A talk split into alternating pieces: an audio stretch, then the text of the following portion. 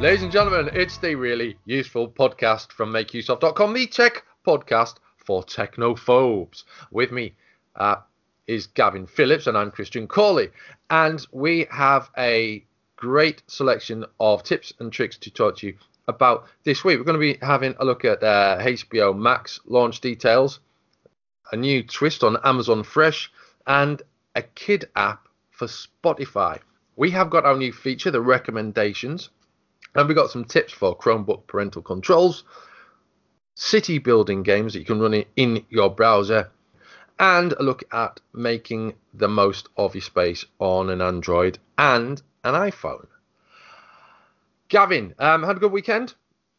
Uh, yeah, it's been pretty interesting. As uh, I'm a big rugby fan, and obviously England lost the World Cup final, so that was a, a, disappointing start to the weekend. But it all got a lot better after that. Lots of family time and nice food, and then um, an extremely windy and wavy walk down at Sennen Cove. So all jolly nice, really. And how about yourself? Yeah, uh, yeah not a bad weekend. Uh, basically, um, stayed indoors. to the weather, uh, and also made the most of the end of the half term and the children not having their uh, dance competitions meant that they, they having dance competitions meant they didn't have any dance lessons at the weekend. So uh, it was uh, a, a, rare Saturday lie until as late as seven o'clock, Whoa. which I think you, any parent will be impressed with that. Oh, okay, let's kick on. We have got a new streaming service starting HBO Max in May for fifteen dollars a month, and they've all, they've already been quite busy. Uh, there's there's deals that are going that they're making co-production deals that they're making with other broadcasters. I hear whispers that they're um, involved with future series of Doctor Who, or they're certainly interested in buying future series of Doctor Who. Um, which would um, I don't know what that would mean for BBC America, but there you go. Uh. So yeah, um, courtesy of Warner Media, HBO Max is a streaming service which will offer the entire HBO service plus original programming and content from the vaults. I mean, I'm imagining, isn't Game of Thrones that HBO? Uh, I think so, yeah. yeah. yeah. so yeah, anyone who's a big fan of Game of Thrones and just wants to stare at it all day and can't be bothered getting their Blu-rays out might be interested in HBO Max. Yeah. There's a there really is quite an extensive range of, of content going on there. Like you were saying about the the partnerships, um, there's going to be content from the Warner Bros, DC Entertainment, Castle Rock, the CW, CNN, Crunchyroll, Cartoon Network. Uh, and just tons more. I mean, they really have have gone all out to pack the platform with content for the launch. Absolutely, it's, and, and it follows in this path of um, of streaming services, but also kind of siloization of content. So we've yeah. got Netflix, we've got Hulu, we've got Apple TV Plus, we've got Disney Plus, we've got Amazon Prime Video. Now, all of them produce their own material, uh, but so far there's been a lot of cross I was going to say cross contamination, which isn't the best phrase for it, but you, know, you can go on Amazon Prime and watch Disney stuff, and go on Netflix and watch Disney stuff. But as time progresses and Disney Plus comes along, there's going to be less Disney stuff on Netflix down to point of zero, and the same with Amazon Prime. And yeah. uh, it's, I mean, it seems likely that the same thing's going to happen here. Any any content that's on other services is going to be restricted. Where do you think this is going to end? I don't know because I think as we've we've talked about before on the really useful podcast, it's reaching the point now where cord cutting isn't really cord cutting anymore, is it? In this sense that uh, there's so many services, you end up having to pay as much as you would for a normal cable or in the UK like a, site, a Sky subscription. So you end up having to pay fifteen dollars for Disney Plus, fifteen for HBO, and then even more for Amazon Prime, uh, and another bit on top for Netflix. So you're you're easily going to be looking at 100, maybe 150 dollars a month um, to get all of this content. And in reality, I don't think anybody actually has the time to watch all the incredible well, no, content that's being put out. So people are really going to have to pick and choose the series that they want to watch, the films that they want to watch, or just wait until it appears on the platform that they've already got. I know I, I have Amazon Prime, and by and large, I just wait for stuff to come on there, or I maybe sign up to something for a month, watch a series, and then cancel my subscription again because I don't want to have that many subscriptions. Yeah, yeah. yeah. I mean, we we have Amazon Prime and we share Netflix with other members of the family. Mm. So most most of what we watch is on Amazon Prime though. Netflix, I mean, to be honest with you, most Netflix usage is actually done by my niece, whose mum owns a subscription, Yeah. and she comes around and babysits and watches Netflix on our TV. So yeah, we usually watch Amazon Prime. Um, we've got a ton of stuff that we're still wanting to watch on Amazon Prime. Yeah. Actually, you raised a good point there as well, actually, Christian. Um, family passes and uh, the family sign-ups are actually a really good way of managing the cost of all these subscriptions. So if you can Mm. go in with your family members, you can at least knock the price down by a few dollars for everybody that's using it. So it could be a good way of Yeah, at least getting a bit more of the content you want to watch across all the different platforms. we're supported at least. Yeah, absolutely. Yeah. Yeah, yeah. Okay, we're going to um, move on to um, a company we've just mentioned, Amazon. Amazon Fresh is now free on Amazon Prime, and uh, this means you can get delivery of groceries for free if you have Amazon Prime. Is Amazon Fresh available in the UK? I don't think it's Amazon. I mean, you can order groceries in the It's got a UK different name, from hasn't it? Amazon, yeah, but it's Yeah. not Amazon Fresh. I know in the UK as well, the prices aren't as good as the supermarkets by by and large. Uh, the convenience of having something delivered to your door is is great, but we also all the supermarkets in the UK do a home delivery service anyway for a, Yeah. you know a couple of quid extra. If you spend over a certain amount, it's completely free. So Yeah. for Amazon to compete with that, the prices that they're offering food wise would have to be exceptional. But reducing the well, not reducing, eliminating the fourteen ninety nine dollar fee for US Amazon Fresh users, I think is a great step for them because the prices there seem seem pretty good. Yeah, it surprised me how uh, kind of muted I think the, the, the this new internet-inspired battleground for grocery for groceries is, has been recently. Um, I was watching an edition of Dragon's Den the other day uh, with some guys who were trying to launch or improve the launch of a of a meat delivery company, Mm. and it strikes me that there's opportunities for that that aren't there should be it should be happening there should be more of it we should be able to get better meat delivered to the door Yeah. that has been butchered to our personal preference and is the meat that we want will last because it's relatively fresh so we can freeze it straight away and rather than having gone through that full um, uh, p- procedure that it goes through with a supermarket Mm. um, I, I would have, I don't know, I'd have thought Amazon would have been a company to sort of pick up lots of those little companies and help them distribute, but it doesn't seem to have happened. No, not as much as you would have thought. No, you're absolutely right. Uh, maybe, maybe there's not as much demand as, as we think for it. It can only be the thing I can think of that you can't imagine that an a company the size of Amazon that, that does this sort of delivery service hasn't investigated services like that. So maybe there's not enough money in it at the current time to make it worth their while. Yeah. Yeah, copy that, copy that, copy that. But so anyway, yeah. So um, it's it's yet another Amazon Prime benefit. Uh, it te- it it does seem to be more of a US based thing. Um, but you know, I mean, that's that's nothing to be sniffed at. It means members in more than 2000 Cities can now get the groceries delivered for free from Amazon Fresh. And if we consider, you know, if you're American listening to this, you know this already. Uh, for Gavin and myself, just consider the size of the United States and the actual massive achievement of actually getting fresh food from A to B. What that is, and the huge like logistic thing that's going on there to make that a success. Um, yes, it's, it's it's nothing to be sniffed at. It's not like taking some cornflakes from Penzance to somewhere else in Cornwall, is it? No, absolutely. I New think that- Newquay. New, Newquay. Although stone's throw away. going via Bodmin, you might be stuck. God. Okay. Uh, Spotify. Do you know you're talking about rain earlier? Um, la, w- w- we were in Cornwall a few years ago when the twins were babies, and we we got stuck in Bodmin for hours because it was absolutely honking it down. Oh god. It was so bad, and the roads were flooding all around the place. I thought we were going to have to get a hotel at one point. Okay. Really bad. It was really, really bad. Uh, anyway, I digress. Spotify is launching a standalone app for children. Oh, a standalone app designed for what they call the next generation of listeners, which I think is extremely optimistic. Given the history of the internet to date since the mid 90s, um, that anything should last more than half a generation is very optimistic. Um, it's designed for kids um, age 3 plus with thousands of songs available, hand-picked by a team of editors. Uh, you can get a, a bit of curated content, um, although I do prefer to do the curating myself.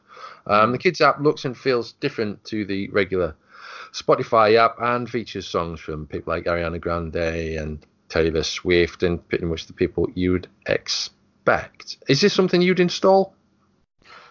Personally, no. Uh, the kids have their own playlists on my Spotify account. Uh-huh. They can add stuff and listen to it as they want. You know, the, we've got a Spotify, Spotify app on the TV, so they can listen to it through there. I'm not worried really if they come across other songs. It's all part of the listening experience. Um, they know not to listen to stuff that appears bad, and I do go through their playlist to make sure they're not adding, you know, awful Death music. Metal. Yeah, or yeah, you know, stuff full of expletives or you know other content. You know, like they're not listening to the Insane Clown Posse or something awful like that. Um, I can see how a Spotify Kids app does have its benefits. Like you say, created content does make it easy for parents to uh, let their kids go wild within it. I think with music, you're kind of restricting kids to a certain type of music without having had a proper hands-on look at it because it's only uh, it's only available in Ireland at the moment. It's currently going through the beta phase, so I haven't managed to scroll through and see what their curated content actually means. But um, my kids don't really listen to that much pop music like Ariana Grande and, and Taylor Swift. Uh, that's maybe because I don't listen to it myself, so they've never grown up listening to it. So then putting them in this app, there's going to be a lot of music. I don't know, maybe they'll really enjoy it and it could be a nice moment of exploration for them. But personally, no, I, I wouldn't go for Spotify Kids. No, no, and uh, yeah, I mean we're we're tied in with well, we're not tied in. We can you know undo the knot at any point. But the Amazon use Amazon Kindle Fire tablets still mostly between the three of them. The majority are on Fire tablets, so we've got Amazon Music and stuff on in the car, and yeah, yeah, yeah. It's um, I mean, if you're using Spotify already and you specifically want your kids to be listening to something different to you, I suppose it's a benefit. But yeah, music's more of a. I mean, that music can be a wonderful solo experience, but it's also meant as a group experience as well, isn't it?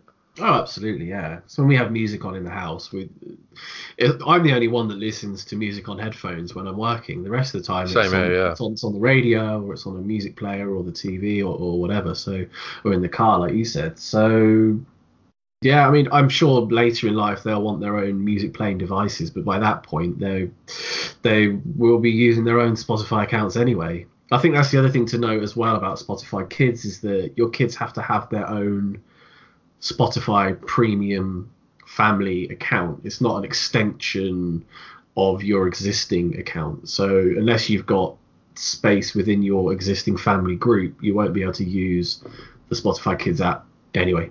Yeah. I was looking at a YouTube video the other day of um, a song called Yellow Pearl. Do you know it? No, no, I don't know. It's by Phil Lynott. It was um, who was the lead singer and bass player in Thin Lizzy, mm. and and also Midge Ure. And it was once upon a time the theme tune for Top of the Pops.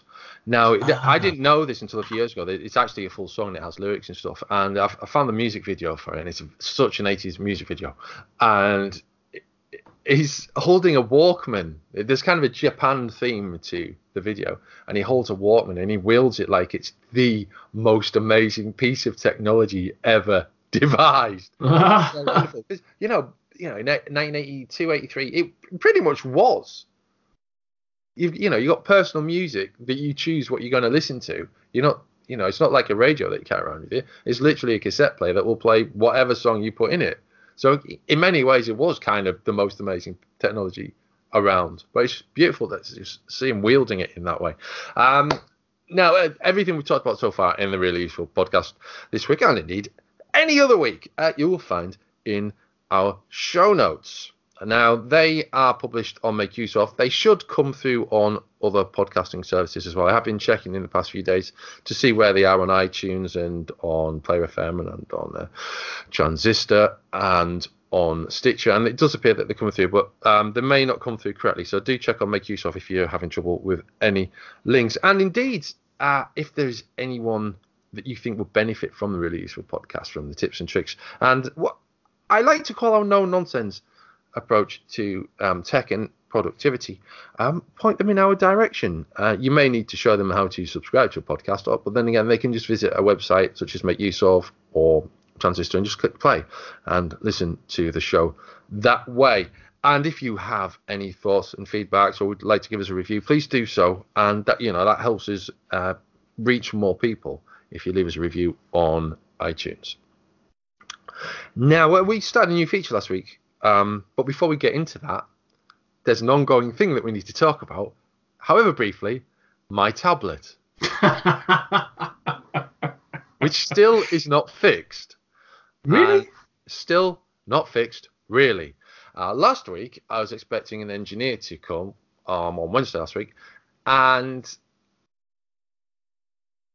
I got a uh, confirmation that an engineer was coming via email, and then a few minutes later, the engineer rang me and said he wasn't coming because the correct part had not been sent.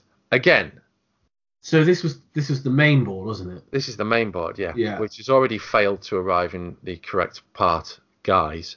And so, and I then made a few phone calls to Samsung and WeFix and chatted with them online on their website and on Twitter. And, you know, it went on for hours and hours, probably two hours of this, and unable to speak to anyone of any particular responsibility. And managed to get a arrangement for someone to come and fit a new main board this week. Um, I'm kind of getting to the point where maybe I'll just buy my own main board and fit it myself. So we'll see how it goes anyway. But I'm kind of, I, I do feel as though maybe an iPad might have been a better option at this stage. Uh, so I'll let you know, dear listener, how that goes next time. Now we've um, got a new section on the release podcast, which we started last week. Uh, we've got recommendations, and I don't have a specific recommendation other than YouTube.com. Um, Nice over and the- it is broad, isn't it?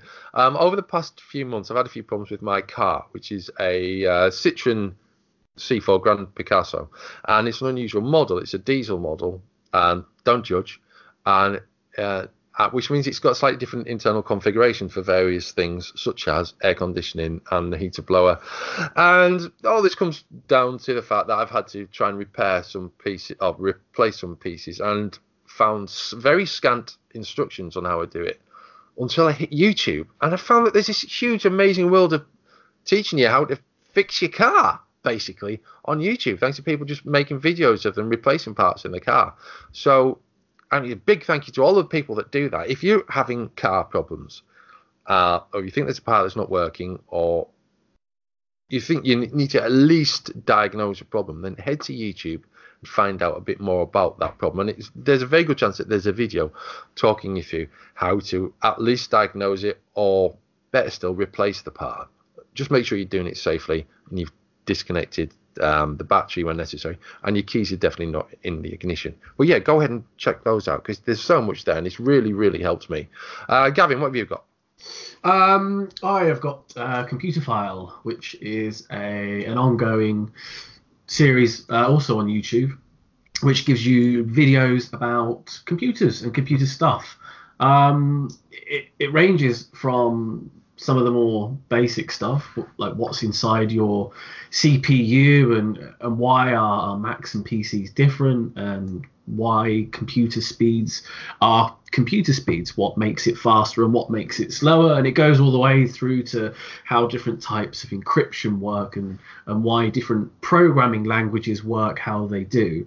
Um, they're all delivered by a, a series of professors at Nottingham University in the UK. Uh, some of them have appeared on TV at various times. Tom Scott and um, Rob Miles, amongst amongst others. And I find that they deliver the information in a very concise and clear way. And the videos, like I said, take you through from very basic to very advanced. So you can learn quite a lot in quite a short amount of time. Well worth a watch. Cool. Excellent. Excellent. We'll move on then. Um, check that out. It'll be in the show notes as noticed. Uh, Chromebook parental control apps. We're um, we're back on the topic of um, making sure the kids are listening, are watching cool stuff. Um, somehow. Uh, now you, you have Chromebook, don't you? Yeah, I've got three Chromebooks actually. I'm a, wow, I'm a, I'm a big Chromebook fan. I really am. Clearly. Yeah, I like. Um, I buy very cheap broken Chromebooks on eBay and then fix them, which is uh, which is fun. You then sell them? No, I keep them. Oh, okay. much, much to the ire of my wife. another one, another Chromebook in the post. Uh, do you know I've got I, I've got boxes of old laptops. yeah, I, I keep them just in case my Yeah. laptop breaks. I need a laptop. exactly. You never know when you might be down on your fifth laptop. So Yeah, no, yeah. Uh, so, um, parental control is important on any service, uh, any platform, and I see there are five options for, for Chromebook, and I know one of them is Google Family Link, which I've used myself on Android, um, and I find it's really useful. Um, for uh, my my youngest daughter, just um, making sure she doesn't click the wrong thing and you know spend a load of money and stuff. Uh, but there's there's more options for Chromebook, isn't there? yeah, it uh, it it uses much of the same features, but it extends it with Chromebook locking, uh, education and exploration apps, um, and locate your child with the Family Link uh, using the Chromebook. The, the, the only downside to the, the Family Link on the Chromebook is that unlike an an Android device, an Android smartphone uh, or tablet, which is going to be on most of the time, you can't constantly ping a Chromebook because once it's in your child's bag and closed, it won't receive it won't receive the location. Of Uh, course, they- yeah.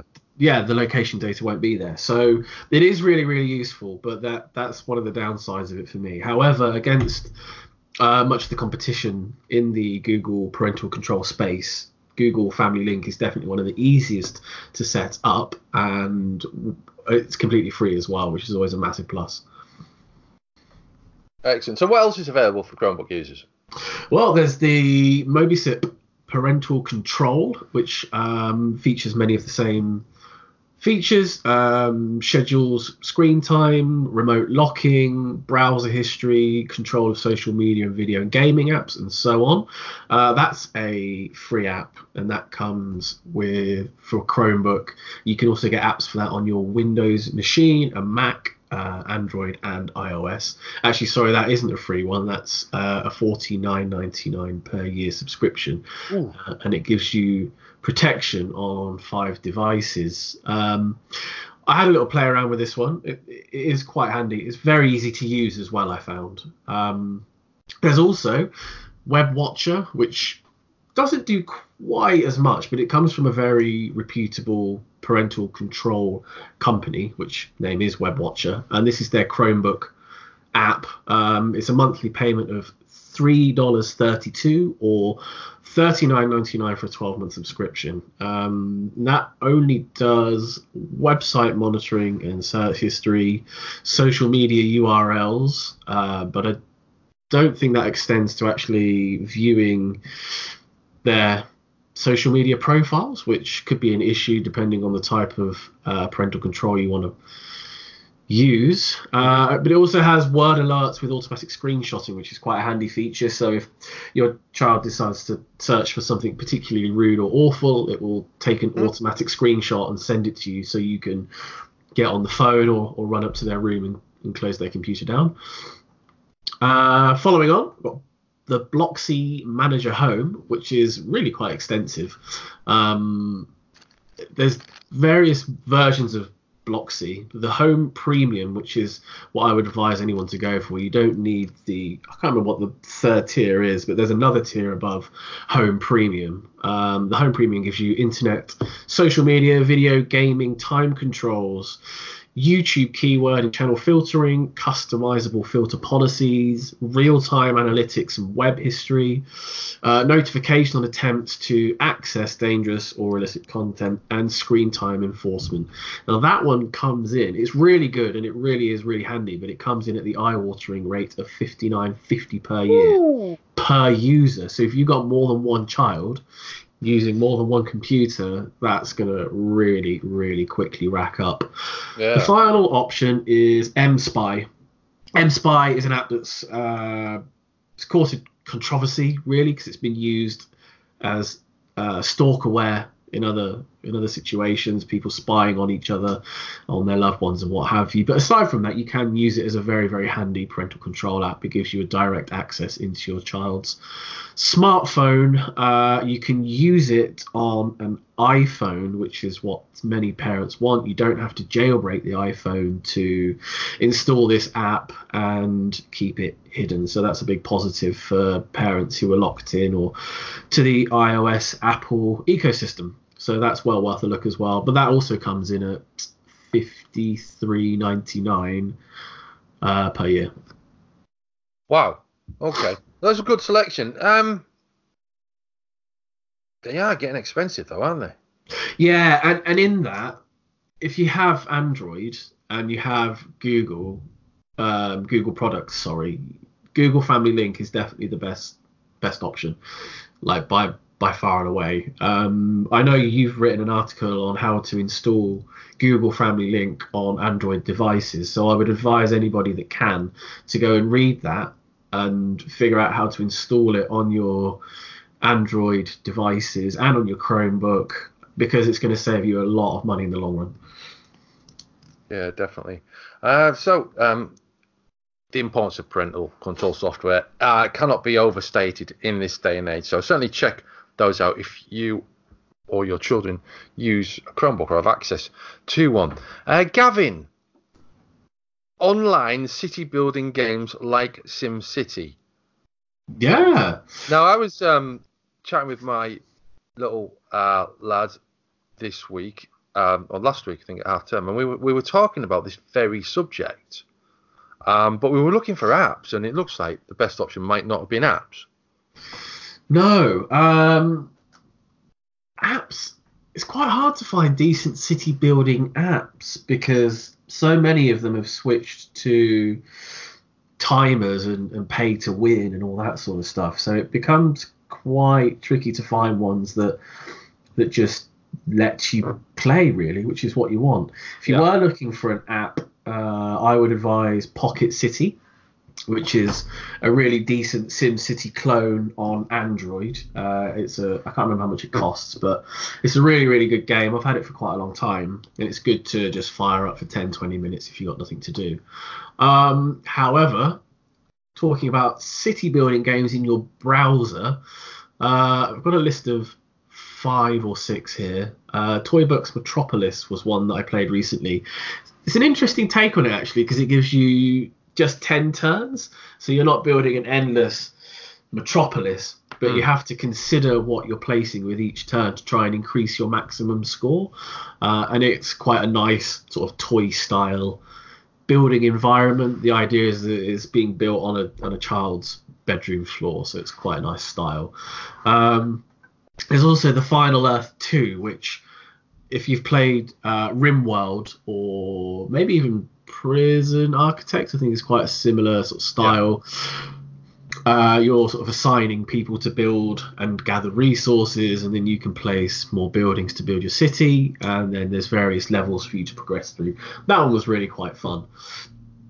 Um, Micropolis Online uh, is the third option. Uh, Micropolis was actually the original name for SimCity before they changed the name, and Micropolis people will instantly recognize the, the sort of layout in the game because it's very similar to the original Sim City game itself. They open sourced the Sim City source code several years ago, so there's a few different clones using the Micropolis name popping up here and there. It's very, very basic, but it's quite fun. Um, now, what people really want is is Sim City, and you can go to play Classic, the website. There's a link for this in the in the article, and you can play SimCity 2000 in your browser. So you can fire up the original game, take all the time in the world, and, and wonder why you're still playing 10 hours later mm-hmm. from your browser. Uh, and the final two, there's City Creator, which is a, another different take on it. Rather than having to gather resources and wait for your money to increase and, and hope that your city doesn't burn down, you can use City Creator to build a cityscape, uh, a bit like a postcard uh, in many ways, and you can combine different objects, different building types, different roofs, roadways, and what have you, and you and you place it all down and, and make yourself a nice looking little city, which is which is quite cool. And the final one is Idle City Builder. Um, Idle City Builder, the clue is in the name. It's an idle game. Uh, idle games are games you don't really interact with. You just put it on and watch the numbers tick up. And then over time, you unlock more buildings and the numbers get bigger. And then you can unlock more buildings. So if okay. you want an extremely hands off city building experience, that might be the thing for you. Sure. Okay. Good. good selection there. Um, I, I um, I'm intrigued by you saying, but you, you're kind of elevating SimCity 2000 above the original SimCity.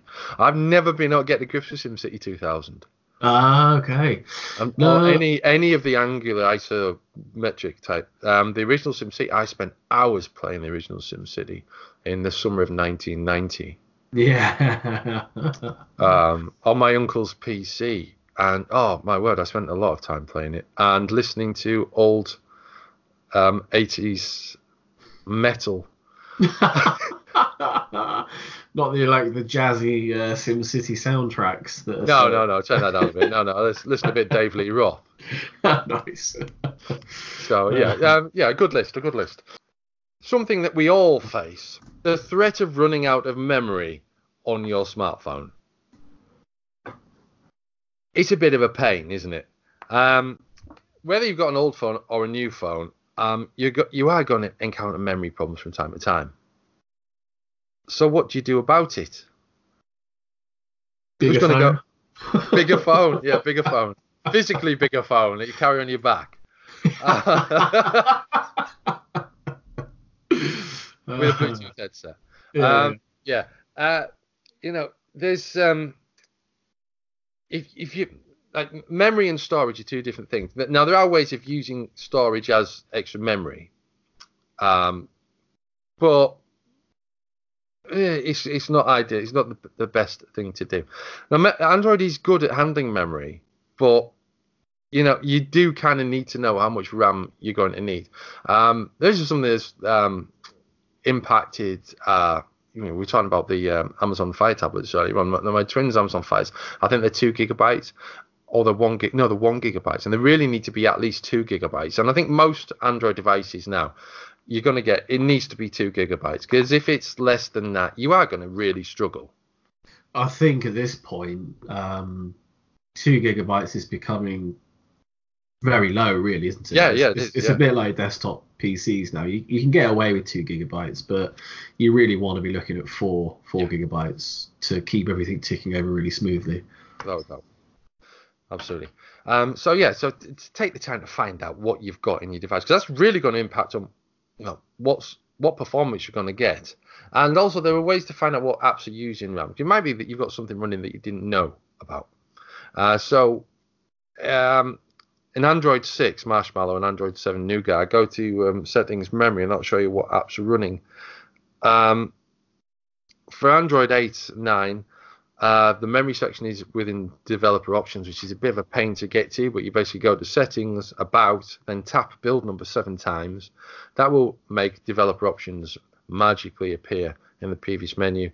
Then go to settings, advanced developer options, memory, and then you'll be able to see the average RAM use it's almost like a magical spell, isn't it? Yeah, I was uh, going to say spin around, cross your heart. yeah. Um, now, another thing you should avoid is task killers and RAM boosters because they don't really do much these days. Older versions of Android maybe, but Android itself is designed to better handle apps and memory, so they're best avoided. Using less RAM is the best option to improve performance. So you cut down on the number of home screens and live wallpapers. Don't bother with those things because they, they use up resources. They use up battery, particularly with live wallpapers. Get rid of the apps that you don't need. And we're going to just go on quickly look on my Sony now. I have got one, two, three, four, five, six, seven, eight, nine, ten, eleven, twelve. Yeah. Home, home screens. God. I have got 12 screens, 4 by 5 apps. That's 20. I've got 240 app icons on my Android device. But in your drawer, not just on your. In my drawer. In my drawer. I was going to say what. so that's two, yeah. I mean, there's some of those are built in, but we're talking about 240 apps. Mm-hmm. So that's a lot. I suspect that's probably too many. Um. uh, yeah, that obviously needs some cropping there. So yeah, there's a prime example of uninstalling apps you no longer need. I would say I probably need probably five or six pages at the most there, um, so half that number.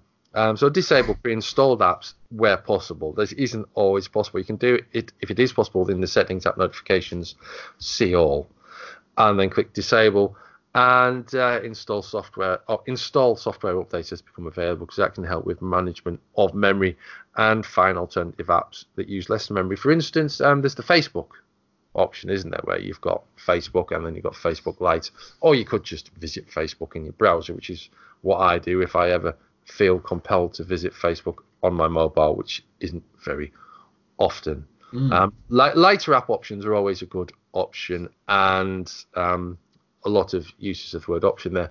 And Android Go is a uh, selection of low end apps for Android services which work on any Android device and use less RAM. And with, with, with, better RAM management, you're going to get the best out of your Android device. Now, on a similar note, iPhones, while they're pretty good at managing space, um, storage is another matter entirely. So they're okay at managing memory, but storage is another matter entirely because you can't expand your iPhone storage, can you? No, that's it. You you buy it and you've got it. There's no expansion slots ever, are there? They don't do yeah, that. and it's, the same goes for iPad.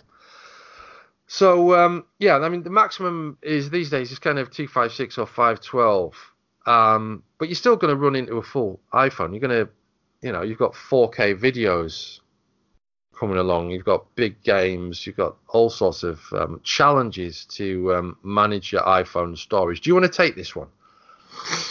God, yeah. I was just looking at some of the, the largest apps. You think, oh, Call of Duty comes in at what's that 1.5 gigabytes and depending on the, the way you use apps as well you can you can end up using a lot more space than you're realizing so for instance uh, if you've got WhatsApp or another messaging service on your iDevice, and it's storing every single photo, GIF, meme, etc., etc., that goes through that messaging service. It's storing it all to your your device. Then you're suddenly going to realize, oh, that that device is taking up tens and tens of gigabytes of space. So yeah. you have to do a lot more um, a lot more micromanagement, I think, uh, and that means stuff like deleting unused photos and videos. Uh, the best way to probably do that for most people is upload them to your to your iCloud photos to keep a track of them, and then once they are uploaded and safe and secure, you can actually then get rid of them. Um, another option is to take only HDR photos. You can take really nice photos using HDR mode, but the size of the photos um, can come in slightly undersized. Uh, wiping your browser um, cache cache is sometimes works. I've always been a bit dubious about this though, actually, because once you've wiped it, it does it repopulates, and you end up having a slightly slower browser experience, yeah. in my opinion. So, yeah. what's your what's your take on yeah. that? Well, I, I, generally I agree. I don't bother with it very much at all these days in any in any form. Um, we tried it with my wife's iPad, and mm. yeah, it slowed things down because it's taking longer to get stuff that it's already got basically yeah, before you deleted it. Yeah, we we visiting regular websites and web services. Yeah, it's uh, Yeah. kind of productive. So maybe keep that one if you're experiencing a particular slowdown and or you are really really pushed for space. Maybe keep that one back until the very end. Um, as I was saying earlier about the the messages, um, it's not just messaging apps. It's SMS and iMessages can really add up over time, especially you can send all sorts of message types through iMessages. So similarly that can that can take up a lot of space. You can use uh, various iDevice apps to back up messages that you find important before deleting them. Um, and the other thing is really try and make use of your iCloud or other external cloud storage services. Uh, if you have a device with limited storage uh, make sure you're backing up and shifting off those massive files uh, frequently. I went through a phase when I was we were traveling about quite a lot. We would download, you know, bus routes, menus, or make sure we got offline maps for areas we weren't sure about reception in, and all this sort of stuff. And you suddenly realise that combination has sort of taken up a huge amount of space, and, and you've got no space for pictures or what have you. So keeping an eye on that sort of clutter really, really helps. Absolutely, my word. We have got through a lot today. Great tips there from Gavin from uh, sorting out your iOS storage issues, and I think we'll be um, taking a look at my wife's iPad and seeing how some of those can be applied. ah, oh yes, I can't wait. Um, this is the really useful podcast, and we have today gone through the details of the HBO Max launch found out about the Amazon Fresh going free on Prime and the new Spotify app launcher for launching for kids. We've looked at fixing cards with YouTube and that thing that Gavin told us about, Computerphile. computer file, and we have also looked at some tips for Chromebook parental control, some great online city building games you can play in your browser, and memory management for Android and iPhone storage tips as well. Good lord, this is a bumper really useful podcast. Now, later this month, we're hoping to bring you a Black Friday special. So, and, and Cyber Monday. Let's not throw Cyber Yeah, Monday don't, out. don't forget Cyber Monday. Uh, so that'll be uh, towards the end of the month, obviously. Um, so yeah, stay tuned for that, and we've got lots more to come throughout the month. But we'll be back next week with more tips and tricks on the really useful podcast, the Tech Podcast for Technophobes. Until then, from Gavin and myself, it's goodbye.